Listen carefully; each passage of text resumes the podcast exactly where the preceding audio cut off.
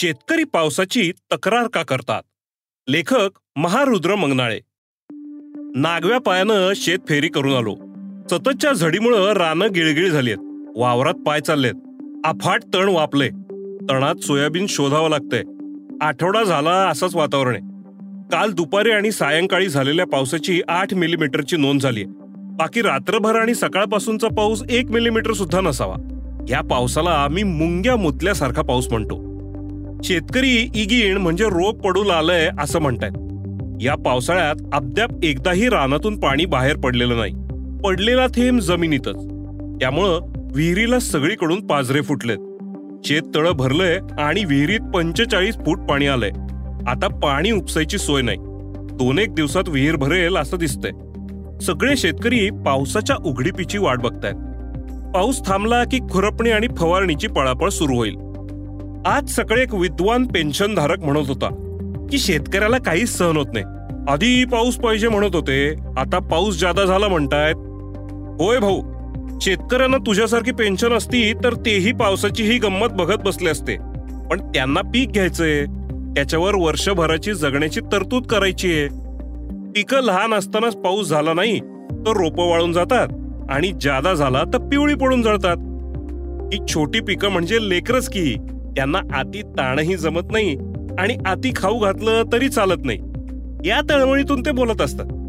त्यांचं काय फार मनावर नको रे घेऊ भाऊ. तुझं मस्त चालू आहे ना. ते चालू दे निवांत. शेतकऱ्यांना हेही कळतं की पाऊस काही त्याच्या मर्जीनं पडत वा थांबत नाही. निसर्गापुढं सगळेच हातबल आहेत. कोणी अतिवृष्टीमुळे परेशान आहे तर कोणी पुरेसा पाऊस झाला नाही म्हणून. वर्षानुवर्ष हे असंच चालू आहे. केवळ शेतीवर अवलंबून असलेल्यांचं जगणं अधिक कठीण होत चाललंय.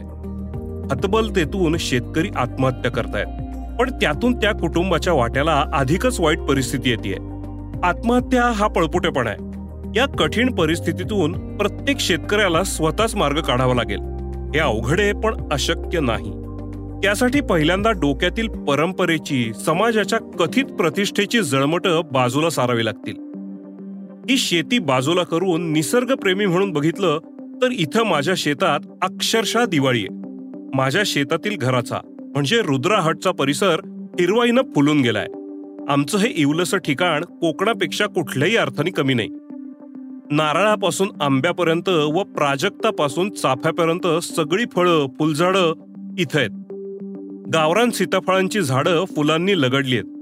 करंज व चिंचेच्या झाडांनी रुद्रा हटचं आच्छादन बनायचं ठरवलंय. मी हटमध्ये कवेलीत नवेलीत व अभ्यासिकेत बसो. किंवा जनावरांच्या शेडमध्ये. माझ्या डोळ्यासमोर काय दिसतं माहितीये? फक्त झाडं. कुठं चिंच दिसते कुठं नारळ कुठं चिक्कू कुठं आंबा तर कुठं गुलमोहर.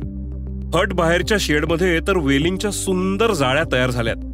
काल चार मोसंबी दोन नारळ दोन सफरचंद आणि एका बोरीचं रोप बागेत लावलंय. अंजीर आणि केळीची रोपं आणायची आहेत. बाहेरच्या जगातली कुठलीच घाण इथं नाही.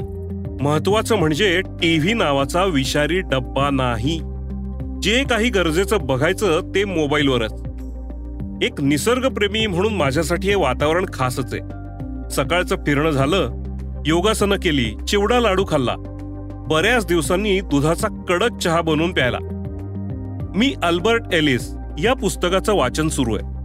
थोडासा बदल म्हणून फेसबुकवर नाही तर बाहेर चक्कर मारून यायची. आणि मग पुन्हा वाचत बसायचं. खरं सांगायचं तर काही मिळवायचं अशी इच्छाच राहिलेली नाही. कुठली जबाबदारी नाही की मुद्दाम स्वीकारलेली बांधिलकी नाही. ना माझी कोणाला ना मला कोणाची प्रतीक्षा आहे. माझं समाजा वाचून आणि समाजाचं माझ्याकडून काहीच आडण्यासारखं नाही. त्यामुळे कोणी मला वा मी कोणाला गृहीत धरण्याचं कारणच नाही.